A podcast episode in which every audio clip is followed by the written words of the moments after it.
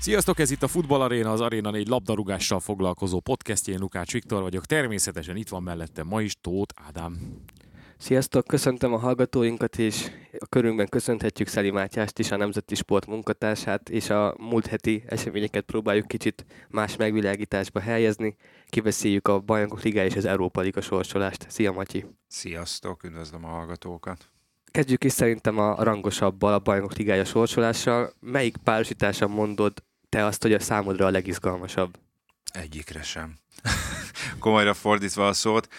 Hát uh, talán a Chelsea Real Madridra. Uh, attól függetlenül, hogy nem ezt a két csapatot tartom a végső győzelemre esélyesnek, de de ez egy izgalmas taktikai csatát hozhat. Ugye tavaly az elődöntőben találkoztak, akkor a Chelsea jutott tovább, és most vannak azért ö, olyan körülmények, amik adott esetben rányomhatják a bélyegét erre a párharcra, ugye akár a Chelsea elleni szankciókról is beszélhetünk, bár mondjuk szerintem a játékot tekintve ez olyan nagyon sokat nem fog számítani, de az benne van a pakliban, vagy legalábbis jelen szerint a Stanford Bridge-en nem lehetnek nézők.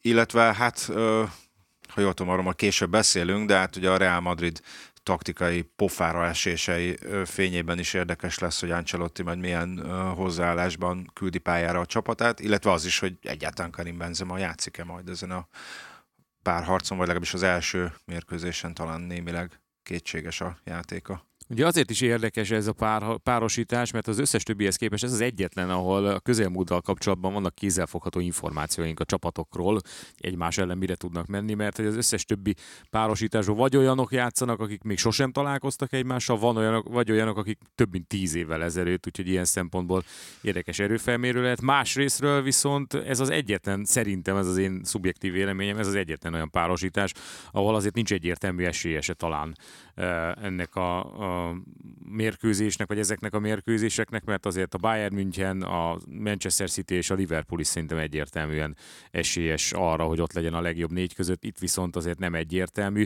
Hogyha mégis a jelenlegi forma és a jelenlegi mutatott játék alapján kellene uh, valamiféle um, igazságot tenni, nem is igazságot tenni, hanem esélyeket latolgatni, akkor kifelé húzná Matyi a Chelsea és a Real vonatkozásában. Hát uh, itt is vannak kérdőjelek, de azt mondanám, hogy ha most csak mindenféle indoklás nélkül kell válaszolnom, akkor a Chelsea-t mondanám. Indoklást is szeretnél? Persze, nyugodtan. Van időnk. Szerintem taktikailag ez egy jobban összerakott csapat.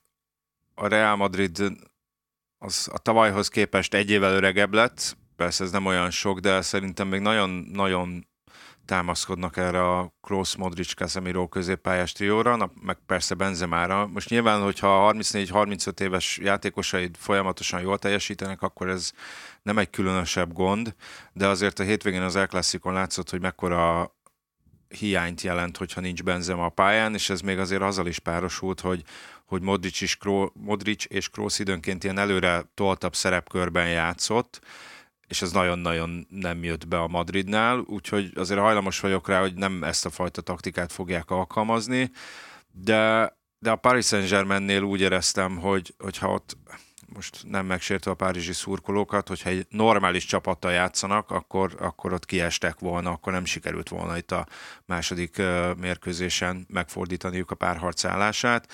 A Chelsea azt szerintem ilyen szempontból egy jobban összerakott rutinosabb együttes, nem, nem is feltétlenül véletlen, hogy nincs az, hogy azt mondom, hogy ki a Chelsea sztárja, nem tudnék mondani neked egy játékos most a teljesítmény alapján. Nyilván a, a vételára kap, kapcsán Lukakut lehet kiemelni, de ez igazából az egy nagyon jól működő egység, ami szerintem két meccsen jobb lesz a Real Madridnál. Hozzátéve azt, hogy nagyon kíváncsi leszek, hogy ott a szélső védőkkel mi a helyzet, hiszen nekik nagyon fontos szerepük van a, a Chelsea-ben, hogy széthúzzák az ellenfél védősorát, meg ugye besegítenek a védekezésbe, de, de Ben Chilwell, aki a bal hátvédő, biztos, hogy nem fog játszani, illetve Reece James formája, meg egészsége is, hát hogy mondjam, ingadozó volt ebben az idényben, és hogyha mondjuk Aspiricueta és Alonso lesz a két szélső védő, ők mondjuk támadásban nem tudnak annyit besegíteni, de egy szónak kiszáz a vége, én a Chelsea-t jobb csapatnak tartom, vagy jobban összerakott csapatnak tartom, mint a Real Madridot, és szerintem ezért fognak ők tovább jutni. Szerintem tökre érdekes és pikáns, hogy így jött ki ez a négy párosítás, mert gyakran beszéltünk róla Viktorral is, úgy tartjuk, ha ezt kimondhatom az ő nevében is, hogy a, az Európa kréméta igazából az angolok jelentik, és a Bayern, és alig, hanem így alakulhat ki a négynek a mezőnye, ez a négyes. És ezek után az is kiderülhet számunkra, hogy mennyire van az angol csapatok alatt a Bayern. Gondolok én itt megelőlegezve már-már egy Liverpool Bayern elődöntőt. Láthattuk, hogy 2019-ben a Liverpool lelépte a bayern bár ott igazából számon kérhető Nikó Kovácsnak a, a taktikai érzéke is, hogy az első mérkőzést úgymond eldobta, neki jó volt egy 0-0-as döntetlen, aztán hazépályán kikapott a Liverpooltól 3-1-re a Bayern. Biztos vagyok benne, hogy Nagelsmann nem fog ilyen baklövést elkövetni, hogyha majd Jürgen Kloppal kell farkas szemet néznie. Hát az azért is lehet érdekes párharc, hogyha megy az elődöntőre akarunk előre menni, és megelőlegezzük a Liverpool meg a Bayern továbbjutását. Vettem hol... a bátorságot, és megelőlegeztem. Kiejtettem így fejben a Benficát és a Villarreal-t, ha nem haragszol. Hogy én ott simán el tudom képzelni, hogy hogy a Liverpoolnak egy kicsit passzívabb vagy reaktívabb lesz a játéka. Ugye az elmúlt években olvashattunk arról, hogy hogy Klopp próbálja kicsit lejjebb tekerni a gegenpressinget, és, és próbálja egy kicsit arra sarkalni a csapatát, hogy többet legyen nála a labda. Viszont a bayern meg pont abban érzem egy ilyen szintű csapat ellen sérülékenynek, hogy az átmeneteknél, tehát hogyha mennek előre, mint a Messzes, Müllerestől, Gnabristól, Lewandowskistól, szélsővédőstől, hogy a labdaszerzések után esetleg nem tudnak annyira jól visszarendeződni, és szerintem a Liverpool ennek kihasználásában meg nagyon jó, és főleg így, hogy most már olyan kombinációs lehetőségei vannak a támadó sorban, hiszen most öt játékos, már nem arról beszélünk, hogy Mané, Salah, Firmino, és valamelyik kiesik, akkor, akkor úristen mi lesz, hanem ott van még Luis Diaz, illetve Diogo Zsota is, hogy tehát megvannak az eszközeik a, a, arra, hogy ezt, hogy ezt kihasználják.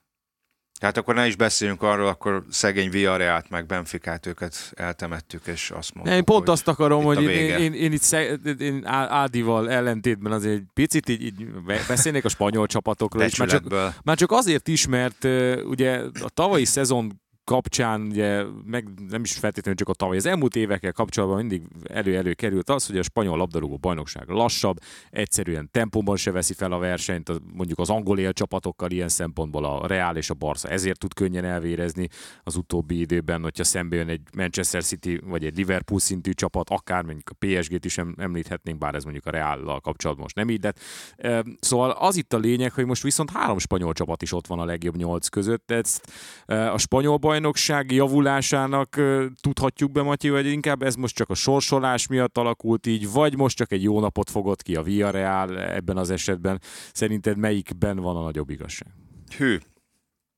Hát ugye egyrészt a spanyol csapatok összetétele is meglepő, hiszen a Barcelona nincs ott a bár a nyolcad döntőben sem volt ott. Valamennyire szerintem azért ez a sorsnak is köszönhető, azért lettek volna olyan csoportok, amiből szerintem a Villarreal nem jut tovább mondjuk. Uh, hát az Atletico sem került könnyű csoportba, hiszen azért ott volt a Milán, meg ott volt a Liverpool, meg ott volt a Porto is, uh, illetve azért az Atletico Madrid az, hogy mondjam, kerest, sőt, még talán egészen februárig, januárig, februárig kereste a helyét, szerintem azóta sokkal jobban teljesítenek. De amit Ádám mondott, hogy ha most így a, a bajnokságokat nézem, meg akár a, a csapatokat, szerintem még mindig itt az angol bajnokság azért a spanyol előtt van. Tehát ez részben azért a, a sorsolásnak is köszönhető. Amellett, hogy ugye az Atletico Madrid angol csapatot, a Manchester United-et uh, ejtette ki a nyolcad döntőben, de szerintem a, a Liverpoolt és a City-t én nem említeném egy lapon a United-del játékerőt tekintve. Itt a kérdés megint az az utóbbi évekkel láthattuk, hogy azért Guardiola hajlamos eltaktikázni magát, hogy megtörténhet-e megint ez a baklövés, avagy annyival jobb szerinted a City, annyival felette van az atletinek, hogy simán le tudja lépni két mérkőzésen. Mm, szerintem simán lelépni nem tudja. Itt két, gól, két gólos különbségre értem mondjuk, mint egy simán lelépni mert ha a csapatok erejét nézzük, akkor szerintem két gól kell, hogy legyen két mérkőzésen a két csapat között, reálisan nézve.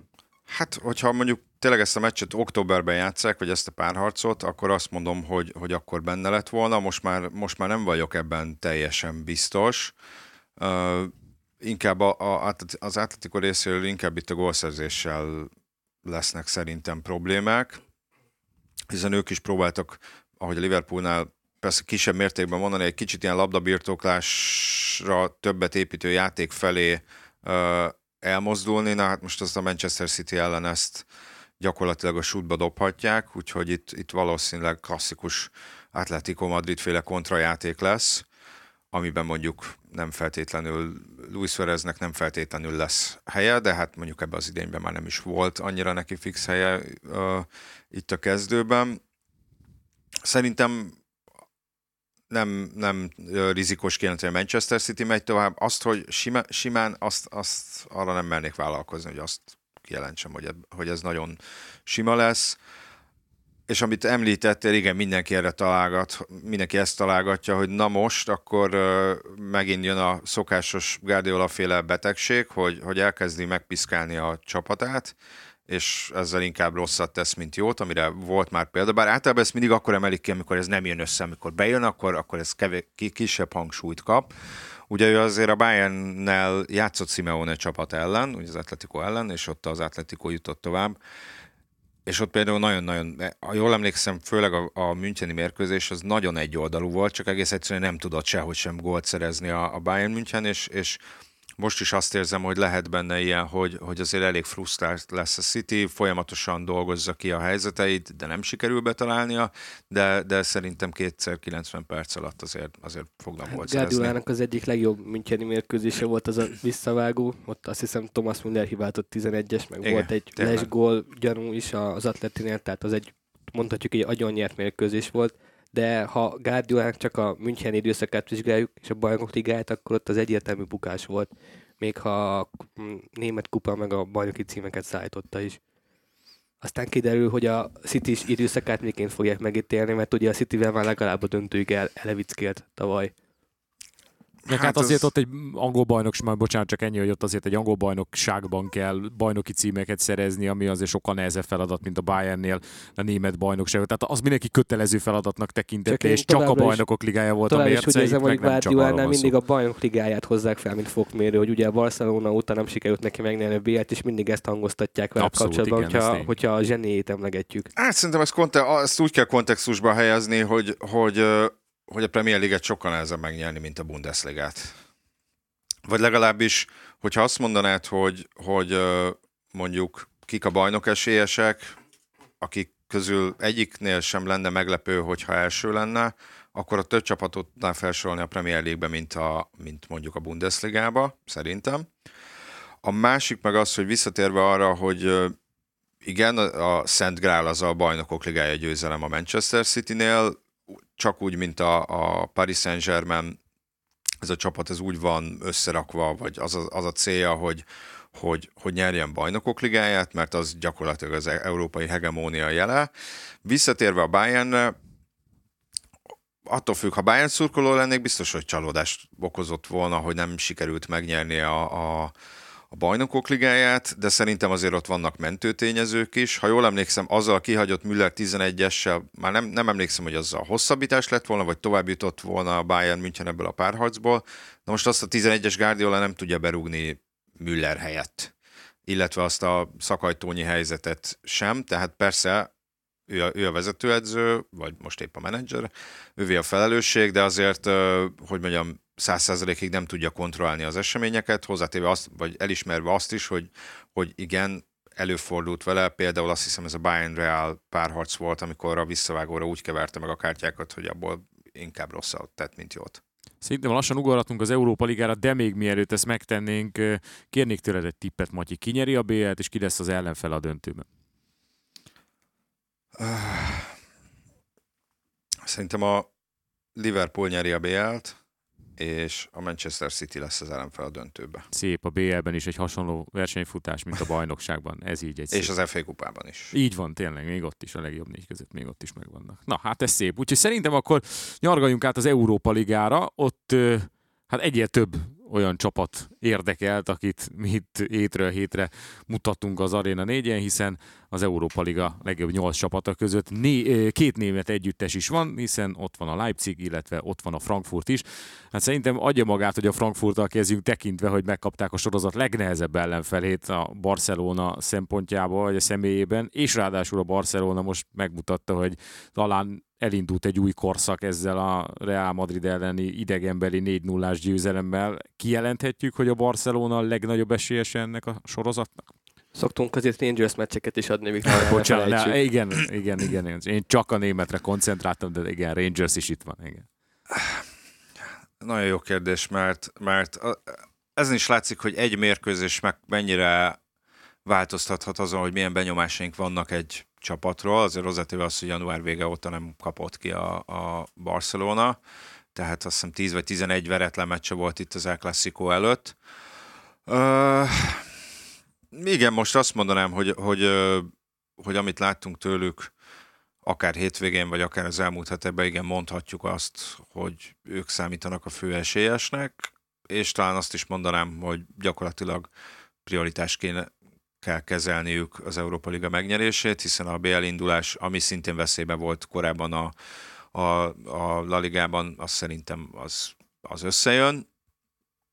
Úgyhogy, úgyhogy igen, abszolút mondhatjuk ezt. Ez megint olyan, hogyha egy, két, mondjuk két hónappal, három vagy négy hónappal ezelőtt kérdezed, akkor, akkor nem mertem volna megesküdni arra, nem arra, hogy, hogy az elgyőzelem esélyese, hanem még a Frankfurt elleni párharcra is azt mondtam volna, hogy, hogy ez nyitott, bár tulajdonképpen nyitott még ez is, tehát hogy azért nem írnám le a Frankfurtot se, hiszen azért hát talán, talán lehet azt mondani, hogy ez a csapat, ami ugye 19-be elődöntőt játszott, azért szerintem a Betis elleni nyolcad döntőben, ott még szerintem alsóangol 5 vagy 6 játékos volt a kezdőben, akik, akik, akik a 19-es elődöntőbe pályára léptek. Igen, nagyjából a fele, igen, ez, ez az arány, ez körülbelül helyes. Szerintem a Barcelonára még csak annyit, hogy azért ebben a fejlődésben, meg hogy ekkora fordulat állt be a csapat megítélésével kapcsolatban, ez biztos, hogy óriási szerepe van abban, hogy milyen játékosok érkeztek az átigazolási időszakban, és ez nálam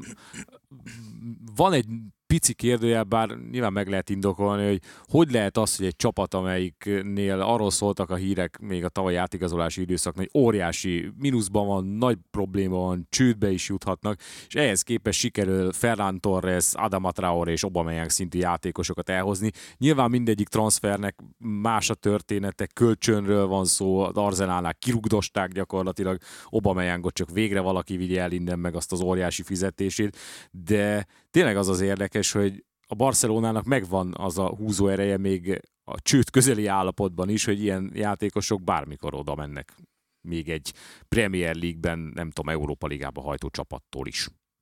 Hát így van, és talán megvolt az, hogy, hogy azért Csavi érkezésével talán valamivel pozitívabb lett a, a, a légkör, vagy csábítóbb lett a, a légkör, tehát azért ez a csapat ez az elmúlt mondjuk alsóangon másfél évben egy katasztrófa volt tehát folyamatos edzőváltások voltak, ugye az általad említett pénzügyi problémák, amik még egyébként még mindig megvannak, tehát hogy itt minden transfernél itt ügyeskedtek, ahogy mondta Domayangnál elérték, hogy bontson szerződést az Arzenállal, nyilván a fizetése sem olyan magas, mint az Arzenálnál, ugye más játékosoknál belementek a fizetés csökkentésbe, már mint akik a csapatnál vannak, vagy, a, vagy az volt, hogy szerződést hosszabbítottak velük, és akkor majd később kapnak egy nagyobb összeget és ugye Ferran Torres vételára, amit most fejből nem tudok, azt hiszem vagy 50 vagy 55 millió euró, azt sem most fizette ki a Barcelona, most nem tudom a pontos konstrukciót, de abban biztos vagyok, hogy nem az lesz, hogy nyáron egybe kifizetik, hanem több részletben fizetik ki. Ezek mint teljesen normális, tehát hogy amikor vételárakról beszélünk,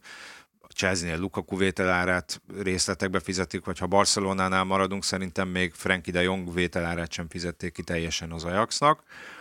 De azért az sokat mondó, és, és, és hogyha valaki barcelonai átigazolási plegykákat olvas, akkor ugye Laporta azt mondta nemrég, és ezt videó mondta, tehát ez nem egy kitalált, nyilatkozat, kitalált nyilatkozat, hogy hát még ő nem biztos benne, hogy Adama Traorét sikerül nyáron végleg megszerezni, neki ilyen 30 millió euró körül mozog a vételára, tehát, hogy amikor ezt mondja a klub elnöke, akkor azért kezeljük fenntartással, amikor azt írják, hogy mondjuk Haaland Barcelonába igazolhat. Tehát amikor egy 30 milliós játékosnál még nem tudják, hogy meg tudják-e venni, akkor a nem tudom, 80-100-120 millió eurós játékos várható érkezését azért kezeljük fenntartásokkal. Ott inkább 300 millió euróig mehetnek a költségek, a játékos ügynek, apukának a pénze, meg minden. A Real Madridnál úgy számolnak, meg a city is, hogy ilyen 300 millió körül állhat meg. Nyilván ott, is, ott is szükség lesz kreatív könyvelésre, amellett, hogy amellett, hogy ugye Barcelonának minden bevételre szüksége van, hiszen a La Ligában vannak ilyen szabályok, hogy mekkora lehet a bérköltséged, ugye emiatt nem sikerült megtartani Lionel Messi-t nyáron, hogy attól is sok függ, hogy, hogy mennyi lesz majd a, a matek, ilyen szépen, szépen fogalmazva. De azért visszatérve itt a téli erősítésekre, akik ugye nagy szerepet játszottak az El Clasico megnyerésében is, meg nagy szerepet játszhatnak a Frankfurt elleni párharcban is, kivéve azt hiszem Dani Alvest, aki talán őt nem nevezték. Azért ez elég nagy szerencse volt. Tehát a téli játigazolások télen nem nagyon szeretnek a csapatok szerződtetni, csak ha nagy szükség van rá, és, és az is szerintem ritka, hogy mondjuk több játékosan egyszerre, és a több játékos egyszerre be is válik szinte rögtön. Úgyhogy, úgyhogy ennek ebbe is van, nem tudom, hát lehet szerencse is, tudatosság is, de, de azért ez egy fontos tényező. Mai, ma megjelent jegyzetedben említetted, hogy Barcelonában új korszak kezdődik Nyilván nem a 4-0-ás meccsre értetted, kivárt, kiváltképp bár egy érdekes mérföldköve lehet ennek. Én nem szeretném egyébként ezt kihangsúlyozni annyira, hogy mennyire nagy győzelem volt, mert az ide Real Madridnak úgymond belefért, meg Benzema se játszott, de kíváncsi vagyok a véleményedre, hogy az új korszak kezdetében mekkora szerepet játszik Csavi, és mik ezeknek a, ennek az új korszaknak az igazán főbb letéteményesei, sarokkövei? Hát uh, Minek köszönhető ez a formajavulás? Ugye ezt, ezt lehet azt mondani, hogy ez egy szimbolik, tehát hogy mint mondtam korábban, most már azért lassan két hónapja folyamatosan ö, veretlenségi sorozatban vannak, de mégis azért egy El Clasico megnyerése, úgyhogy tényleg a Reálnak vannak men, hogy mondjam, mentő körülményei. Egyrészt az, hogy tényleg olyan taktikával álltak ki, amit nem hiszem, hogy láttunk tőlük valaha is, meg az is, hogy olyan előnyük volt, hogy olyan előnyük van a bajnokságban, ami azért biztonságos ez egy szimbolikus győzelem, hiszen ezeknek a meccseknek mindig sokkal nagyobb a, a, a, a visszhangja, mint, mint egy sima bajnokinak. Tehát, hogyha nyersz mondjuk 10 bajnoki zsinórba, persze, de ha, köz, de ha mondjuk kikaptál háromszor, és utána megvered a Real Madridot 5 0 akkor, akkor annak teljesen más, hogy mondjam, más atmoszférát, más hangulatot teremt a, a csapat körül. És Csavi ezt mondta még szombaton a meccs előtt, hogy hogy nekik egy győzelemre, nekik egy győzelemre van szükségük ahhoz, hogy az validálja az ő munkájukat, és nyilván itt konkrétan Real Madrid elleni győzelemre gondolt. Az, hogy, az, hogy mi változott, hát ugye elmondások szerint sokkal nagyobb szigorral viseltetik a játékosok iránt, mint Kuman. Amellett, hogy lehet, hogy nagyobb a respektje is, mert azért bár Csavi nem az az ilyen modern futbalista, aki minden közösségi médiában jelen van, azért Messi még bőven a Barcelonánál volt, amikor Csavi volt az öltöző egyik főnöke, tehát hogy már akkor nagyon tisztelték és főnökként tekintettek rá a játékosok az öltözőben. Nyilván most megkapja ezt a támogatást, gondolom én Pikétől, meg Busquets-től is, tehát hogy mögötte vannak az öregek is illetve az, hogy azért változtatott. Kuman egy sokkal pragmatikusabb edző volt, és nem volt hajlam, vagy nem volt ellenére sútba dobni az úgymond Cruyffi vagy barcelonai filozófiát, ha úgy érezte, hogy ez szolgálja előnyét. Csavi inkább elkezdett visszatérni elfelé, de azért nem lehet azt mondani, hogy persze ennek a futballnak megvannak a, a hogy mondjam, olyan elemei, amik, amikre mondhatod, hogy Cruyffi vagy barcelonai, tehát hogy a magas letámadás, meg labdatartás, de azért ez nem teljesen ugyanaz. Mondhatjuk azt, hogy modern food, mert gyakorlatilag a, a labdabirtoklás, meg magas letámadás, hát most már ki, minden második csapat ezt csinálja, tehát ö, ö, modern futballt játszott a, a, a csapatával, és, és, és közben ő is, benne is van némi gyakorlatiasság, tehát azért tudja, hogyha mondjuk a Ávessel és Zsordi Albával állsz ki szélső védőként, akkor azért kell egy kicsit úgy, úgy változtatni a játékodon, hogy, hogy, hogy ezt figyelembe vett, hogy itt bőven 30 pluszos játékosaid vannak, meg nyilván, nyilván Busquets-et is úgy kell valahogy használnod, hogy ne neki kelljen aztán egyfolytában egyedül megállítani a középpályán a támadásokat. de ebbe a csapatban azért szerintem több volt annál, mint amit Kuman kihozott belőle. Csak egy megfelelő edző kellett hozzá, és úgy látszik, hogy ez Csavi, de majd hosszú távon meglátjuk, hogy ennek, ennek mi lesz az eredménye. Ugye, hogyha Guardiolával akarunk párhuzamot vonni, az első idényében megnyert mindent a klubbal, úgyhogy kezdte azzal, hogy kirakta Ronaldinho-t és Dekóta a csapatból, akik addig abszolút meghatározó emberek voltak, és tulajdonképpen még Etót is elküldte volna, de ő még maradt egy évet. Most Csavinak nyilván nincs uh, esélye arra, hogy az Európa Ligán kívül bármit is megnyerjen, ezért lenne fontos az Európa Ligát megnyerni, hogy egy trófát is fel tudja mutatni, de, de az, az Európa Liga megnyerése, meg ez az El Clasico, ezek pont azok az ilyen szimbolikus lépések, amik megerősítik azt, hogy jó úton jár a csapat, aztán majd hozzátesszük a barcelonai sajtót, ahol már néha pedzegetik, hogy most már talán a bajnoki cím is meg lehet, mert, mert ugye a spanyol sajtó az hajlamos ilyen nagyon elszállni magától, nekik ezt így félre kell, félre kell tenni, és szerintem azt is félre kell tenni, hogy Messi visszajöjjön nyáron, mert ugye erről is lehet olvasni. Akkor szerinted ez nagy kapufa lenne, hogyha Messi visszajön? Egyébként én is ezen az állásponton vagyok, pont, pont amikor fiatalokkal kezd eh, épülni egy új projekt, és abból visszarakod Messit, a, aki hát több mint egy évtizedig egy olyan kulcsjátékosa volt a Barcelonában, és főleg az utóbbi években tűnt már ez ki, hogy gyakorlatilag mindenki csak őt kereste a labdával, és senki nem tudott az ég egyet a világon kiteljesedni mellette. Szóval szerinted is akkor negatívum lenne a folytatásban.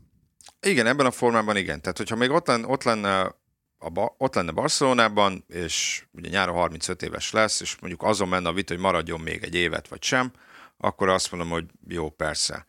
De így, hogy elindult valamerre ez a csapat, és azért ne legyenek illúzióink a 35 éves messzinél, de ahogy látjuk ezt Ronaldónál is, a csapatnak valamilyen szinten alkalmazkodnia kell hozzá az erősségei és gyengeségei vagy hátrányai miatt.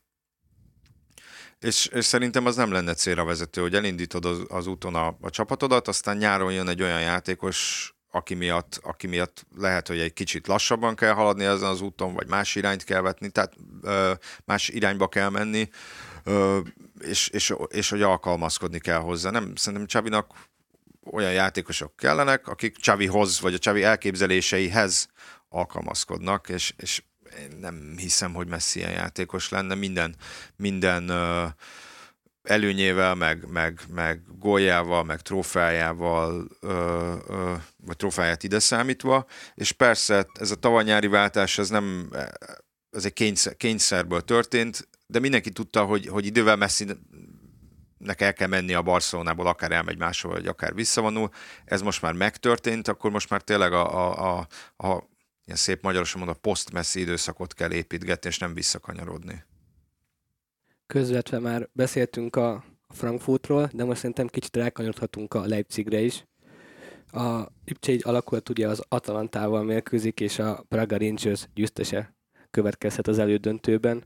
Mennyire lehet fontos a Leipzignek, és egyébként az Atalantának is, hogy az Európa Liga győzelemmel vívhassa ki mondjuk a bajnokligája indulást. Tudom, hogy a Leipzig most már egész jól áll a bajnokságban, ahhoz képest, hogy át mondjuk kettő vagy három hónappal ezelőtt, de az Atalantának úgy tűnik, hogy sokkal fontosabb lenne ezen az úton módon kivívni a BL indulást.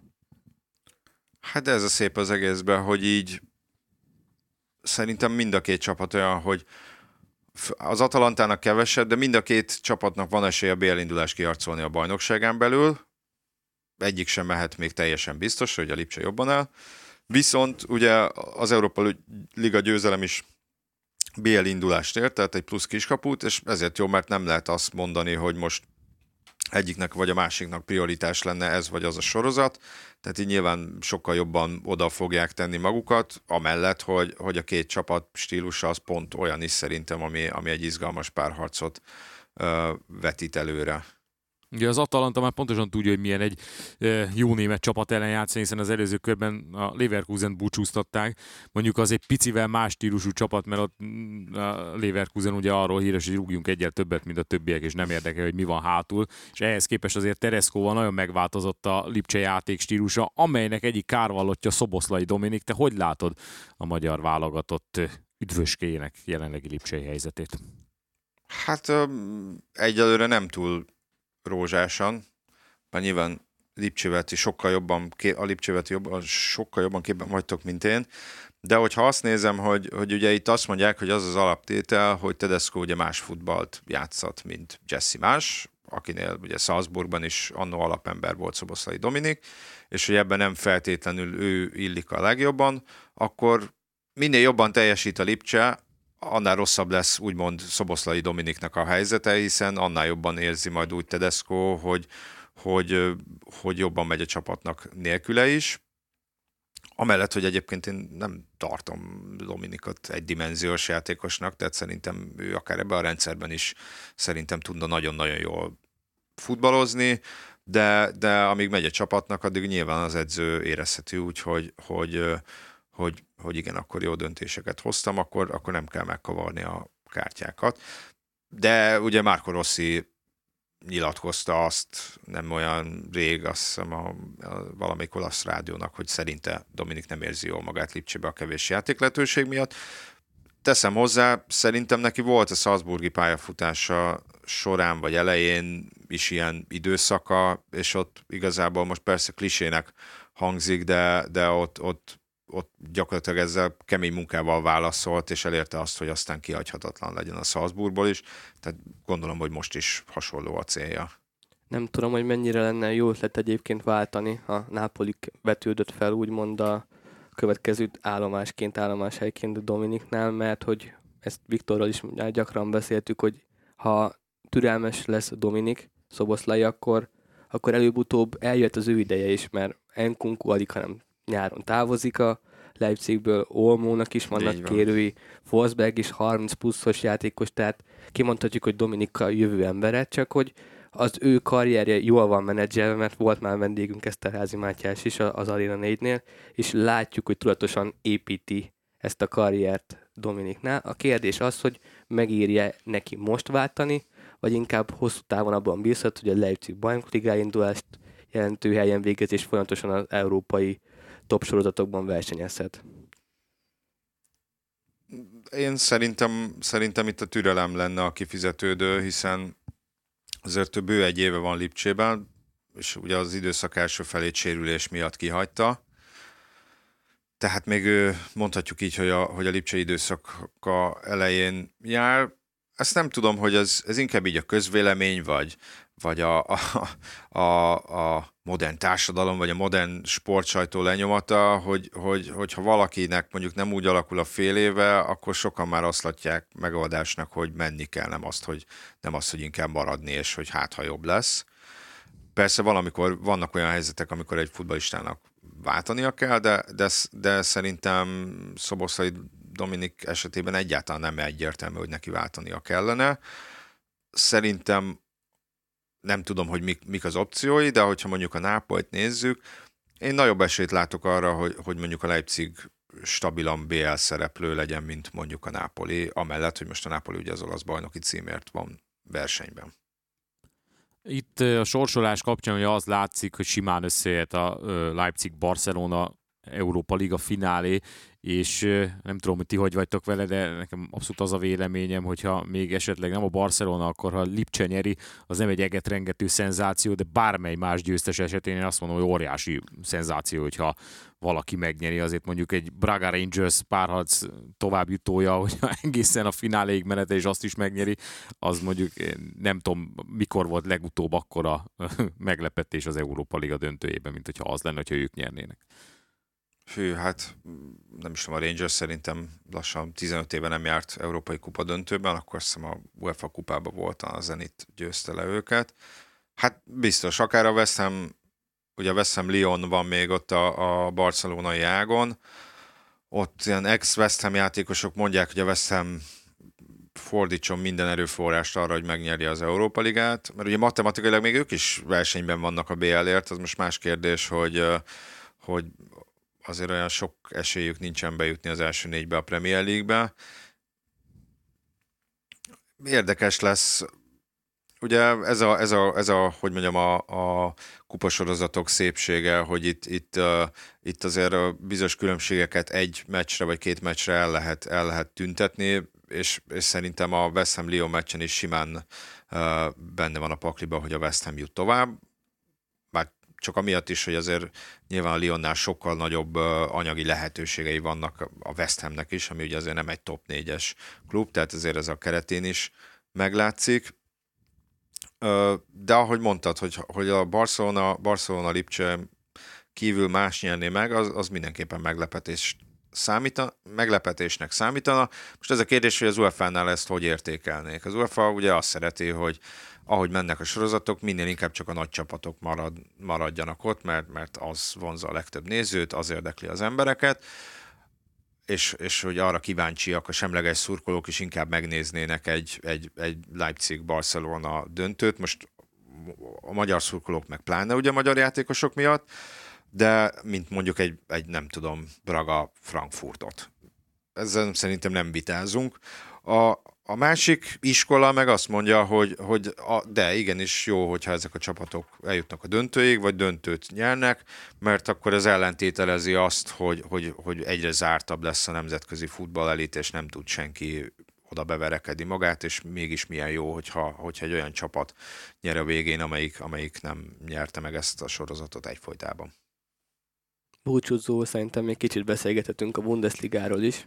Mennyire érzette ezt az átrendszernek, mikor foszthatja meg valamelyik együttes a Bayern münchen a sorozatban elhódított bajnoki címeitől, mikor ki lehet az új kihívó, esetleg jövőre már a Leipzig vagy Dortmund. Ugye mindig fel, felvetődő téma az, hogy melyik trónkövetelő trónfosztó lehet az, amely végül kibabrál az akkori címvédővel bajnokkal. Láthatjuk egyébként, hogy még most sem lefutott egyébként a salátástáért folytatott küzdelem, mert 6 pontra van a Dortmund a bayern és még ugye bár van egy Der Klassiker is áprilisban. Hát ez, ez most megint lehet, hogy ilyen hosszú monológba fogok kezdeni, bocsánat, de hát most úgyis vége van, úgyhogy úgy szórakozok az időtökkel, ahogy csak akarok. Csak nyugodtan. hogy hát én meglepődnék, hogyha ebben, ebben az idényben különösebben izgalmas lenne a versenyfutás hátralévő része, de ahogy mondtad, mondjuk a, a Der Klassiker még, még azzá teheti, de azért azt is tegyük hozzá, hogy voltak Bundes, Bundesliga, olyan Bundesliga szezonok nem is kevés az elmúlt 8-9 évben, amikor ilyenkor már nem beszéltünk bajnoki versenyfutásról, maximum csak matematikailag, most azért annál egy kicsit több esélye van a Dortmundnak is. Hát, hogy mikor, mikor szorongathatja meg valaki a bayern Két esetben. Az egyik az az, hogy átszervezik teljesen a bajnokságot, és tényleg ilyen playoff rendszerű lesz, és akkor majd valaki elkapja egy vagy két meccsen, de ez mondjuk maradjunk annyiban, ez, ez nem a közeljövő zenéje. A másik meg az, hogyha mondjuk Robert Lewandowski távozása vagy visszavonulása még egyéb hátráltató tényezőkkel párosul Münchenben, miközben a Dortmund és vagy a Leipzig erősödik, tehát hogy amellett, hogy, hogy, hogy ugye azért a Leipzigre meg a Dortmundra mondhatjuk azt, hogy vannak olyan játékosok, akiket nem tudnak megtartani, hogyha bizonyos klubok bejelentkeznek érte, vannak olyan ajánlatok, amire nem tudnak, vagy nem mondhatnak nemet. Uh, ugye most Enkunkut említetted Lipcsében, uh, ugye várhatóan a Holland Dortmundban, tehát hogy ehhez az is kell, hogy ha ezeket az alapembereket elveszítik, és ez nagyon-nagyon nehéz, gyakorlatilag azonnal olyan emberekkel pótolják, akiknek nem látszik, akik, akik miatt nem látszik meg ezeknek az embereknek a távozása. Egyébként itt meg pont a Lipcsénél érzem azt, hogy ők ezt könnyebben meg tudnák oldani, mint mondjuk a Dortmund. Ezzel egyetértek, mert hogyha Enkunku elmegy, akkor azt meg tudják oldani, hogy akár Dani Olmo és Szoboszlai egyszerre van a pályán. Itt Lewandowski-ra kérdeznék még egy, azt hiszem utolsót, akkor te látsz arra esélyt, hogy nyáron elmegy, ugye azt plegykálják, vagy hát azt gyakorlatilag tény, hogy nem ült még le a klubvezetés vele egyeztetni a szerződése meghosszabbításáról. Ezt állítólag Lewandowski nem kezeli túl jól, és úgy van vele, hogy hát jó van, akkor lehet, hogy neki itt az ideje kipróbálnia magát más bajnokságban. El tudod képzelni, hogy összedi a sátorfáját? Mm, Hát elég élénk a fantáziám, úgyhogy bármit el tudok képzelni, de, de arra adnék kevesebb esélyt, hogy hogy ő távozik. Tehát, hogyha valóban ez a helyzet, hogy mondjuk még nincs, nincsenek tárgyalások, vagy nincsenek annyira közel az álláspontok, akkor az ilyen nyilatkozatok, az ilyen plegykák, azok, azok, azokat a stratégia részének is tekinthetjük. Tehát ez nem feltétlenül jelenti mindig azt, hogyha megjelenik ilyen a sajtóba, hogy, hogy valóban a gondolkozáson távozik a játékos, hanem ezt mondjuk bedobja az ügynöke, vagy valami hozzá közeli álló ember, hogy egy kicsit, kicsit gyorsítsunk, és szerintem ez egy abszolút uh, ideális ideális házasság, ez a Lewandowski Bayern, mind a két félnek szerintem ez nagyon jó, és, és most már nem, én, én nem hiszem, hogy most Lewandowski olyan, olyan uh, helyzetben lenne a pályafutásosan, hogy ő már nagyon kísérletezni akar. Levezetni még abszolút nem kell neki, hiszen a világ egyik, hanem a legjobb csatáráról beszélünk, de hogy mondjuk azt sem tudom elképzelni, hogy mondjuk három-négy évre aláírjon egy másik európai top csapathoz.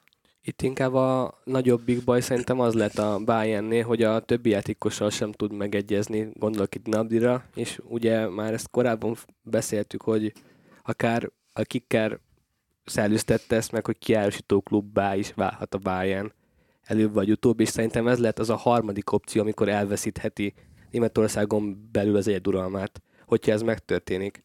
Hogyha meg kell várnia esetleg Lewandowski-tól, vagy Gnabry-tól, és így tovább, és így tovább. Igen, de, de attól még szerintem a többi klub az nem, nem vagy benne biztos, hogy ne lenne, nem maradna ugyan, ugyanolyan helyzetben, ha csak nem lesz egy olyan, egy olyan hogy mondjam, üzleti irányváltás Dortmundba, hogy azt látjuk, hogy na most szétkapják a bayern amit szintén nehezen tudok elképzelni, hogy akkor most mi egy évvel tovább, vagy két évvel tovább ragaszkodunk a, a játékosainkhoz, és adott esetben uh, kicsit összeszorítjuk a funkat, és még több pénzt ajánlunk neki, magasabb fizetést, új szerződést, hogy, hogy akkor ezáltal hátra megszorongathatjuk a báján.